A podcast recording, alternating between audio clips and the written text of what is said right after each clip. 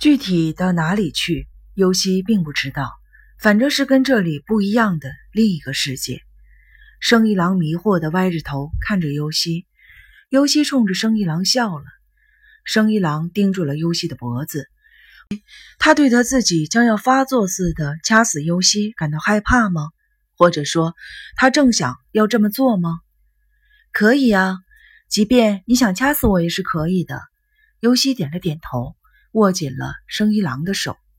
然身后传来了一声尖叫，尤西回过头去。一瞬间，眼前的情景使他回到了现实的世界。尤西看见岸川夫人坐着的轮椅翻倒在大厅里，岸川先生正在忙起抱她。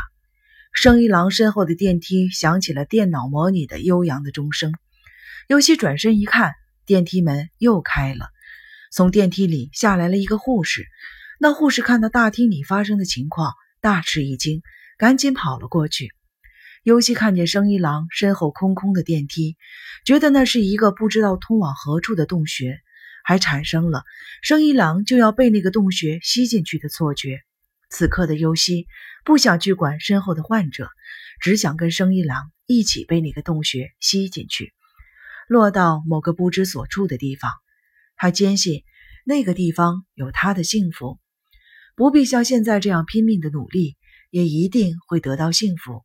什么医院、护士、医生都不要了。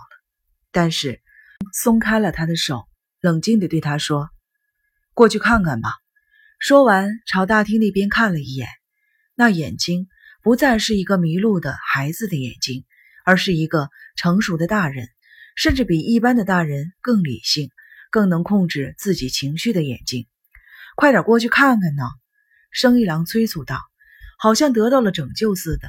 尤西的内心涌上了一种安心感，但同时又感到一种莫名的痛苦，盈满了眼眶。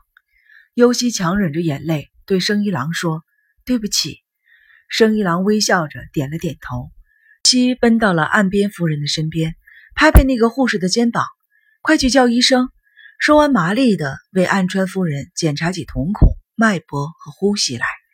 岸川先生焦急地说：“求求您了，一定要救救他。”尤西说：“不要紧的，您放心吧。”说完，抬头一看，电梯间里的生一郎不见了，电梯的门只剩下窄窄的一条缝。等等，尤西想大喊一声，但忍住了，低头继续护理岸川夫人。